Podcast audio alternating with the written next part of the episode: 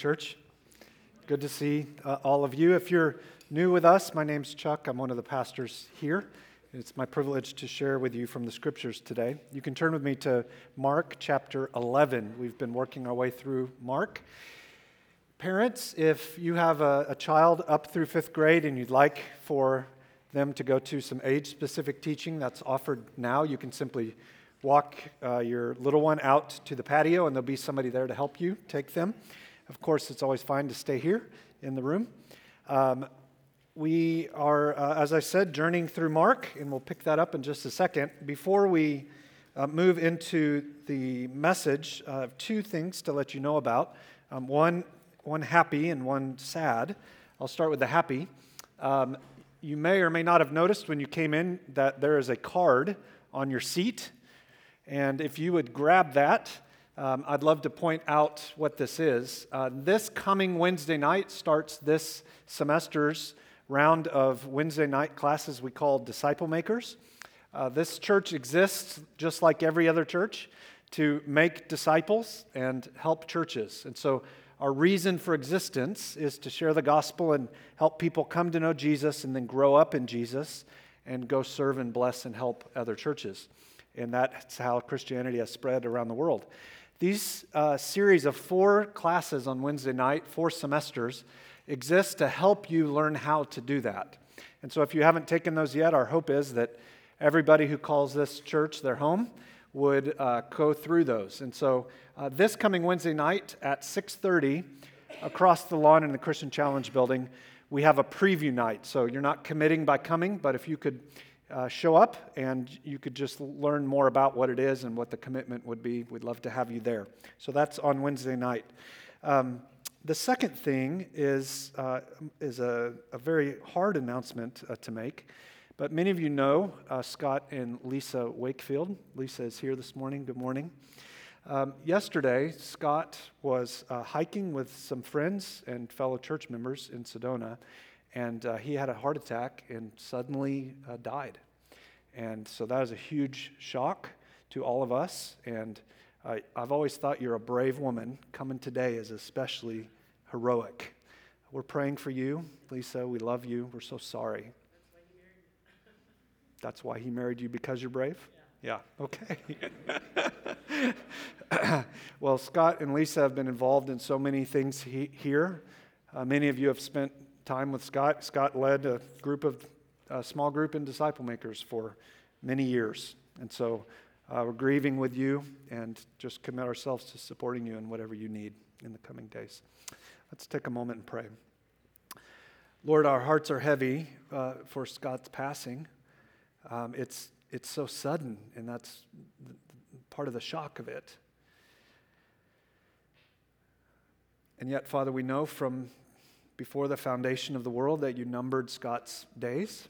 And then, as we sang in that last song, uh, that there is life beyond the grave, and Scott is in your very presence today. And so he's doing fine. And yet, the rest of us, Lisa and Emily especially, are grieving. God, would you grant them the comfort that only you can? And please use us and their friends and family to come alongside them and support them in the hours, days, weeks, and months ahead. We thank you, Father, that Scott has left a legacy of mem- uh, ministry, and we pray that that would be an example to all of us. The fact is, none of us know when we will pass away, and so we ought to live each day as though it could be the last, that's very hard to actually do. And yet, Scott prioritized you and people. And we thank you for the example that he's left.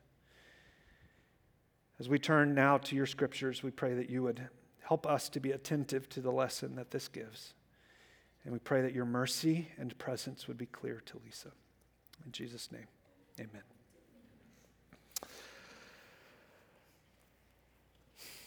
Our uh, journey this year through the book of Mark has, has lasted thus far eight and a half months.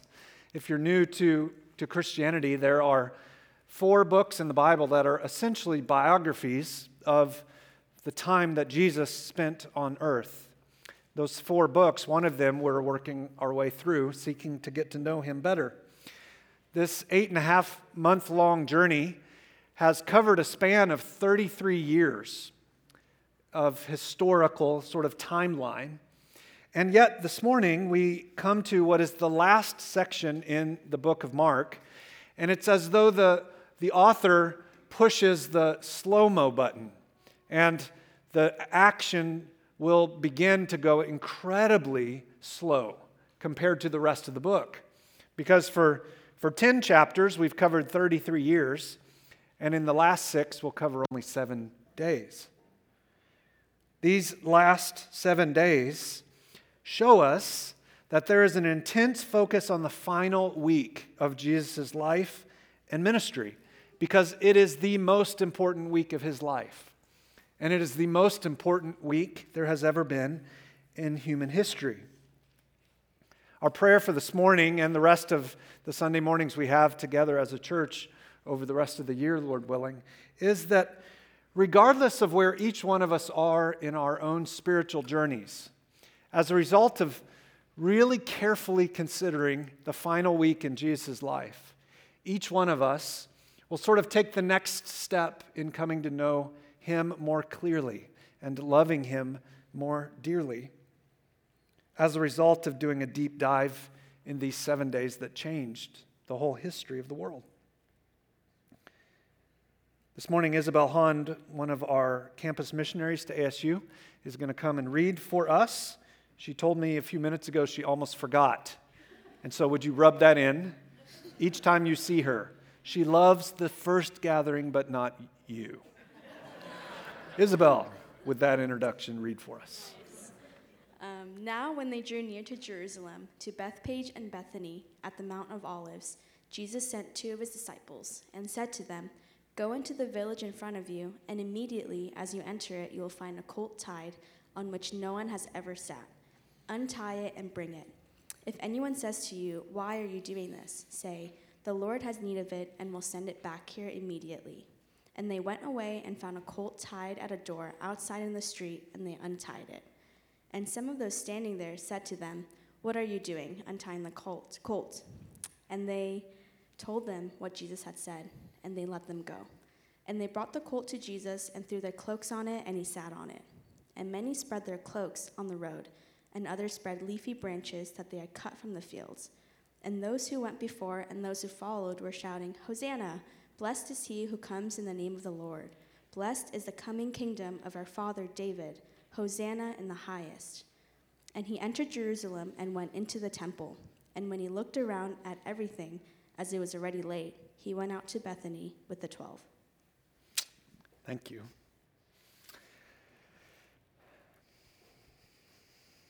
This morning, I hope to show you three things from this passage and to help us get a sense of the significance of this text. I feel like I just heard a computer starting. Did I imagine that? No. What are you jokers doing back there? Three things from this text. First, we see from this passage that the promised king has come. The promised king has come. From Mark chapter 8, verse 31 onward, Jesus has repeatedly told his disciples, again and again and again, I'm going to go to Jerusalem where I will suffer and die. And yet, they didn't understand. They didn't get it. He told him, I'm going to suffer and die in place of sinners that they might be made right with God. At this point, he's been on a slow, steady journey through chapter 9 and 10 that lasted several months, making his way to Jerusalem. And Mark chapter 11, what Isabel just read, recounts for us his final approach and entrance into the city. Now, I mentioned earlier that there's four biographies of Jesus Matthew, Mark, Luke, and John, all covering the same period of time. And there are only a handful of events that took place in Jesus' life that all four of the books mention. This is one of them. And that's a clue to us just how significant this is. Every detail matters. Jesus carefully orchestrated each moment because it teaches us specific things about him. What happened in Mark in these opening verses of chapter 11 stands in sharp contrast to the rest of Jesus' ministry. There are many things here that are different in his behavior than had preceded the last 33 years of his life. Let me point out just two of them for you. First, there are many times in the Gospels where people encountered Jesus, he did something for them, and then he told them, As you're leaving, don't tell people who I am. Don't tell them. Hold that news for a while. And yet, here in Mark chapter 11, there's none of that. There is the cry, Hosanna! Blessed is he who comes in the name of the Lord. And Jesus made no attempt to silence them. In fact, he received that praise as appropriate. The word Hosanna means save us, or save us now, we pray. It is a quotation from Psalm 118. And it's a psalm that for centuries, as the Jews had made their way into the city of Jerusalem, they would have shouted that song in praise to God, asking God to deliver them, to rescue them, to save them. In the most important moments, it would have been one of their most important songs. And Jesus made no attempt, again, to silence them. It is as though he's finally saying, All the praise, all the recognition, all the honor is right. Now, a second way this scene is different is in Jesus' request for a colt. It seems a little bizarre, doesn't it? This is the only time in the Gospels that Jesus is described as having hitched a ride on an animal. Jesus walked almost everywhere he went, except for a few times that we know he got in a boat.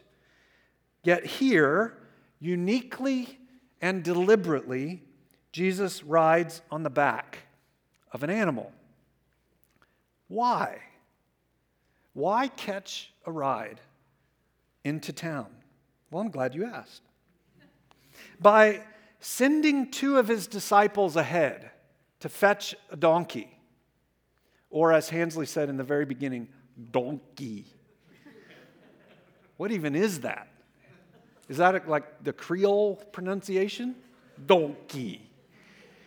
The whole side over here was laughing hysterically as you made a donkey of yourself, Hansley. Now, why did Jesus ride on a donkey? Well, it was to fulfill a very specific prophecy. In fact, it was the prophecy that we started in our call to worship this morning reading. Jesus quite deliberately is saying, what Zechariah 9 9 promised has now come about. Let me read it to you. It'll be up here on the screen. Zechariah 9 9. I think it's coming on the screen. Give him a hand in the back. Good job. All right, here it says Rejoice greatly, O daughter of Zion. Shout aloud, O daughter of Jerusalem. This is a prophecy from the Old Testament. Behold, your king is coming to you, righteous and having salvation is he, humble and mounted on a on a colt on the foal of a donkey. Now, why did Jesus ahead of time arrange this animal to be ready? Why did he then have it brought to him? Why did he then get on top of it and ride it on his approach into town? Because he very self consciously wanted to communicate the king is here. The one Zechariah 9 9 promised has come. Jesus is declaring, That's me. I'm the king. I'm the one you've been longing for, praying for, anticipating. The King is here. Salvation has come. This is a momentous moment in human history. Can you think back to the last thing you were really looking forward to? Maybe it was an important birthday, or if you're a kid, Christmas, or if you're an adult and you think you're still a kid, Christmas. Or from a whole, for a whole bunch of people in the room, that moment when you're handed the diploma, perhaps your first child these are things that people anticipate for weeks, months, sometimes even years. But the Jews had longed for this moment for centuries. For over a thousand years, they asked God to keep their promise. Send the king. And now he's here. Parents would have taught their kids, who taught their kids, who taught their kids, who taught their kids. Pray for Zechariah 9 9 to happen now. And it did. The deliverer has come. Jesus riding into town on that animal, hearing hosannas, allowing people to lay down their cloaks, the red carpet being rolled out, if you will. Jesus, in that moment, is revealing most fully and finally that he is the promised king. That's the first critical thing that we see in this passage. The promised king has come. And yet, number two, the second thing we need to grasp from this text is that many misunderstand. The promised king has come, and yet many misunderstand. Consider, if you would with me this morning the entrance of another religious leader into his famous city. When Muhammad entered Mecca in 629 AD, he entered in this way. One author describes it like this quote, He rode into Mecca on a war horse, surrounded by 400 mounted men and 10,000 foot soldiers. Those who greeted him were absorbed into his movement. Those who resisted him were vanquished, killed, or enslaved. Muhammad conquered Mecca and took control as its new religious, political, and military leader. End quote.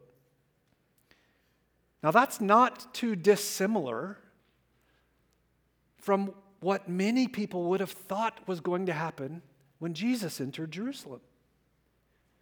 Many of them were expecting a military leader. They believed he was entering Jerusalem in order to throw out Roman rule, expelling the pagans, so that Israel could return to its former glory and even surpass it. But they misunderstood. Jesus would make no such attempt at all. In fact, he would say, keep paying your taxes to Rome. Jesus didn't come to free Israel from Rome, but to free sinners from the wrath of God. It's so easy to misunderstand. Jesus entered Jerusalem on a donkey because, in part, he wanted to communicate in symbolic form that he was there not as a conquering warrior but as a humble king. See, today, if you were a prominent, important person going to a prominent, important place, you wouldn't roll up in a Kia, right? You would find the most expensive car you could think of. In you come uh, in your Lamborghini because the nature of the vehicle communicates something of who you are. Friends, why is it that Muhammad entered the city on a war horse? Because he was communicating, I'm a powerful man here to conquer. Jesus came in on a donkey. Hee haw. Hee haw. Everybody knows a donkey relative to a horse is a laughing stock. Jesus, by virtue of fulfilling Zechariah 9 9, and the prophecy being that he would ride on a donkey, is communicating I'm not here to conquer the city. I'm here to give myself for the city. He is the king, don't misunderstand. But his victory would be won through his death. Jesus that day carried no weapon. He had disciples, not soldiers. And he came into the city not to kill, but to be killed. The enemies Jesus came for that day were sin, death, and the devil, not Rome. You see, in this first coming, Jesus was fighting a, primarily a, a, a spiritual battle. Jesus took his throne through self sacrifice, not through the slaughtering of people. He was slaughtered that all who trust in him, turning from sin, putting their faith and confidence and allegiance in him alone, that all of them would find their sin burden lifted and given a place at the table with this king. But it's very likely that in that moment, as the crowd shouted, Hosanna, that not a single person there really understood what was about to happen. He had communicated it to them. But they were so intoxicated by their own expectations, they couldn't hear him. They didn't understand that he came in order to die. Frankly, I'm not sure things are much different today. Misunderstandings of Jesus abound.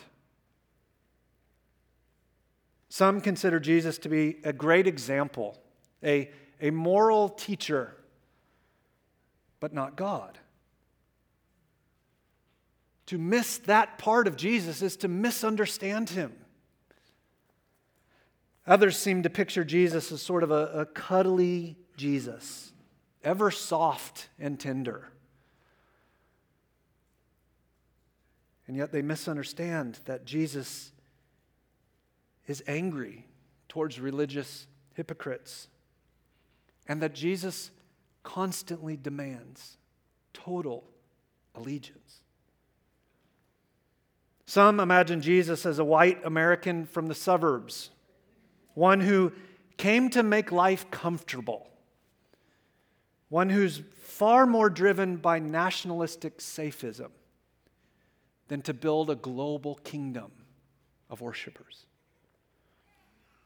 The list goes on and on and on. It is so common that people pick one little aspect of Jesus and pull that out from his real personhood and concoct an image of him around that little piece of what's true. And friends, when we do that, we no longer have Jesus. It's all or nothing.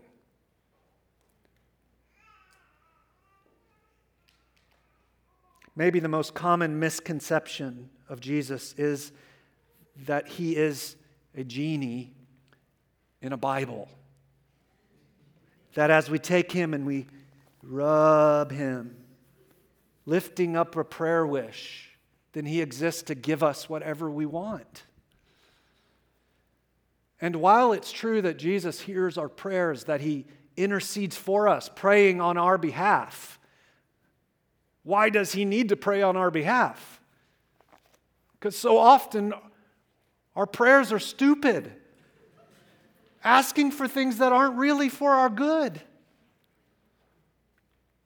Jesus is not a genie in a Bible, He is King and Lord. Beloved, remember that you exist for Jesus, not the other way around. We draw our next breath at His mercy and for His glory. He's the King, and we live in His kingdom, not the other way around. The more we give up a small minded, selfish view of Jesus, the happier we will be. You see, we were made for Him. We exist to know Him, love Him, serve Him, share Him, enjoy Him. That's what life is about. And so the more we see him as he is, the more we recognize who he is and what he's done for us, the more we turn from an incorrect, incomplete view of Jesus to one in which we're recovering a more faithful picture, the more joyful and content we'll be. Now, I don't mean that that will mean life is without hardship, but it will be life lived as it's supposed to be lived life with the real Jesus. May our expectations about Him always be subordinate to what He tells us is true about His person and His work. The promised King has come, and yet many misunderstand. The third thing I'd like you to see this morning is that some are indifferent. The promised king has come, yet many misunderstand, and others are indifferent. Look with me again, if you would, at verse 11. 11 seems like such a throwaway verse, and there's a lot there. And he entered Jerusalem and went into the temple. And when he had looked around at everything, as it was already late, he went out to Bethany with the twelve. Friends, if you're familiar with the scriptures, and of course, if you're not, we love that you're here. I remember what it's like to sit in a service and have no idea what anyone is talking about. So if that's you, take that Bible underneath the seat in front of you and just start reading it. Even better, Ask somebody around you if they'd meet up with you this week and start reading it together. But for those of you who are familiar with some of the backstory, with what we call the Old Testament, that first two thirds of the Bible before Jesus came to earth, consider with me this moment in light of the backstory. And what is that backstory? Well, the Bible's greatest promise, I think, can be summarized in five words I will be with you. That is the greatest promise God has ever given. That God would even stoop to acknowledge our existence is astonishing. But that God Himself would commit Himself to be present among a people who have rejected Him there's nothing greater than that. And that is most fully seen in Jesus Christ. That, that God would come to earth taking on flesh in Jesus, live in this fallen world, tend to our brokenness, and bear our sins on a cross. Why did he do all of that? He did all of that because he wanted to say, I will be with you. Our sin separates us from God, and so to be in right relationship with God, we have to be cleansed, washed, not on the outside, but at the deepest core. And then in that washing, in that cleansing, we can be welcomed into a right relationship with a holy God. That's what these final seven days of Jesus' life are all about. That's what Jesus came to accomplish. Now, what does that have to do with verse 11? Well, his first act when he came into the city was to go straight to the temple. Why?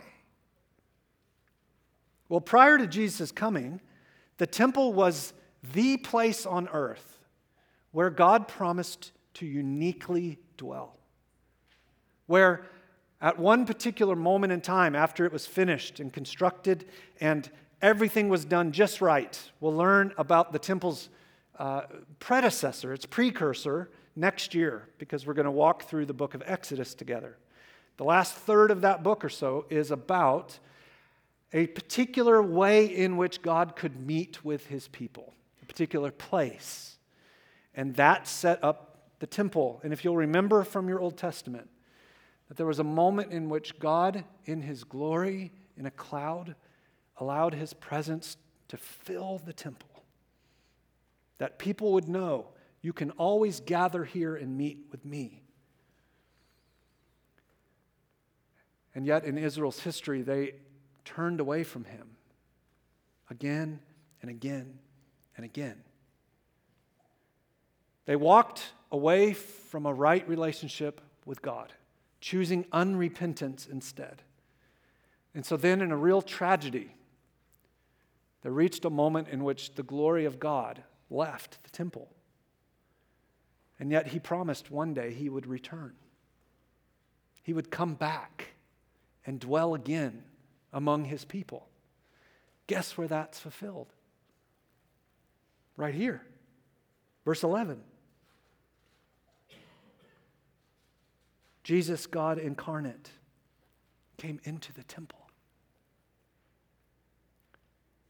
And yet, no one seemed to care.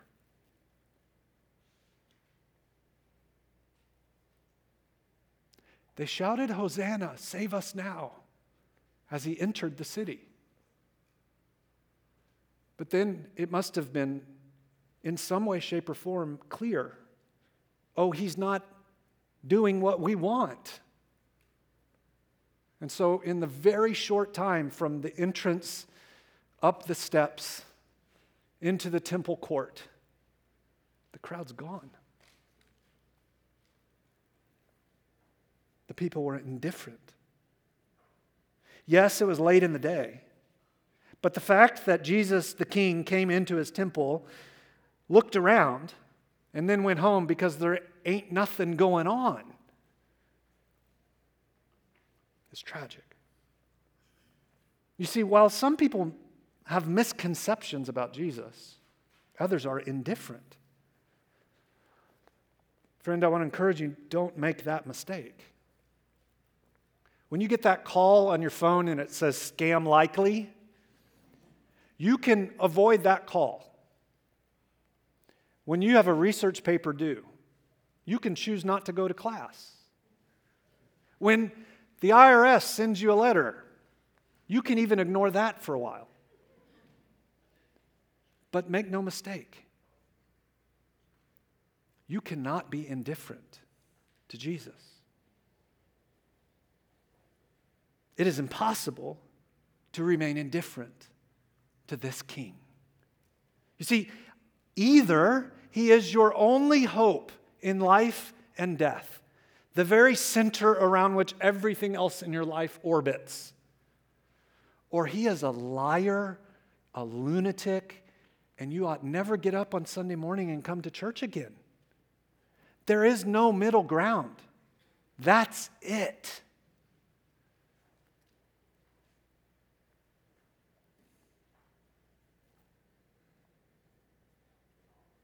The promised king has come. Yet many understand, misunderstand, and some are indifferent. That's what Mark chapter 11, verses 1 through 11 teach us. Coca Cola is one of the most iconic brands. You didn't see that coming, did you? It's said that the Coca Cola logo is recognizable to an astonishing 94% of the world's population. How many of you have had a Coke product already today? You're a bunch of liars. Ain't more, ain't no way, just two of you. 1.7 billion, billion Coke products will be consumed today. Bet you wish you had a little bit of that stock. But it wasn't always that way. In fact, in the 1980s, when I was a child, Coke was struggling. Its shares were slip, slipping because fewer people were sipping. Dad joke right there. Right, Abby and Micah? Shut your phone off. It's not your phone.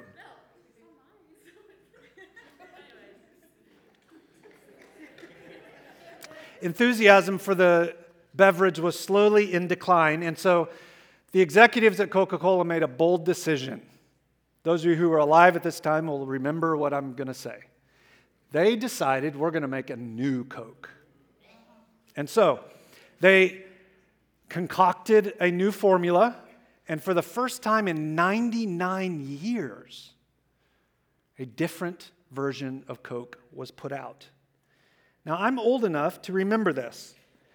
Going to the grocery store with my mom, seeing this enormous stack of Coke, we bought a new Coke, brought it home, and it was disgusting.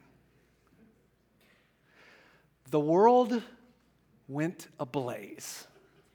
Now, this was pre social media. Today, we get lit up about the most idiotic things. And the next day, we do the same thing. And the next day, and the next day. But that didn't happen in the mid 1980s. We had no ability to transfer information that quickly. And so our stupidity was not as broadly shared as it is today.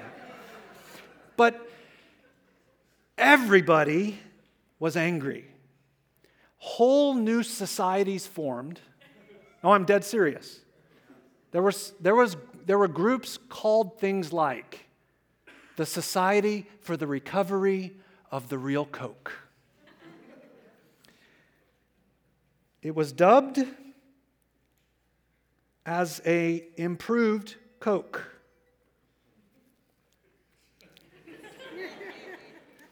But people went crazy. The firestorm lasted a mere 79 days before Coca Cola changed its mind. After all that work, they had to put out the old Coke.